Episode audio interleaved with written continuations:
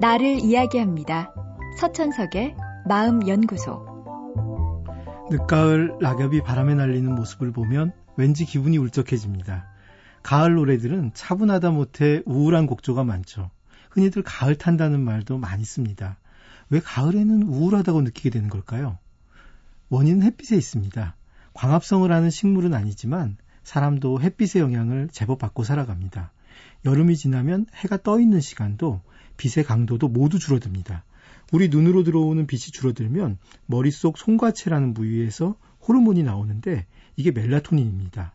밤을 지배하는 호르몬이죠. 멜라토닌은 우리 몸의 체온을 떨어뜨리고 모든 대사 기능을 낮추고 활동량도 줄입니다. 그러다 보니 졸음이 오고 잠에 빠져들게 되죠. 우리 몸에 있는 천연 수면제가 멜라토닌입니다.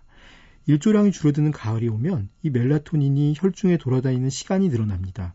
그래서 자연히 에너지가 떨어지고 몸을 움직이기도 귀찮아집니다. 체온도 낮아지고 졸음도 많이 옵니다.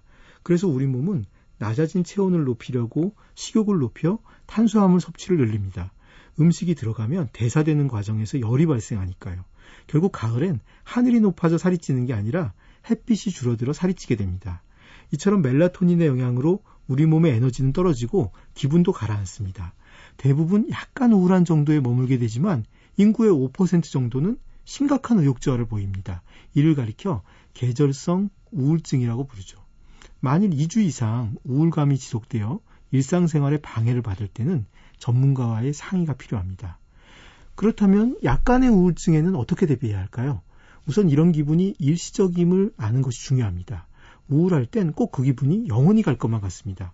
하지만 햇빛의 영향으로 일시적으로 생긴 기분인 것만 알아도 좀 더 쉽게 넘길 수가 있습니다. 다음으로 햇빛을 많이 받으려 노력해야 합니다. 해가 뜨면 일부러 밖에 나가고 아침에 일어나면 밝은 곳을 일부러 쳐다봐야 합니다. 마지막으로 우울감을 잊을 수 있는 활동을 권해봅니다. 지난 한 해 동안 찍었던 사진을 정리해 보는 것도 좋습니다. 밝은 봄날 가까운 사람과 찍었던 사진들을 정리하면서 우리는 잠시 웃을 수 있는 기회를 가질 수 있죠. 식물을 키워보는 것도 좋습니다.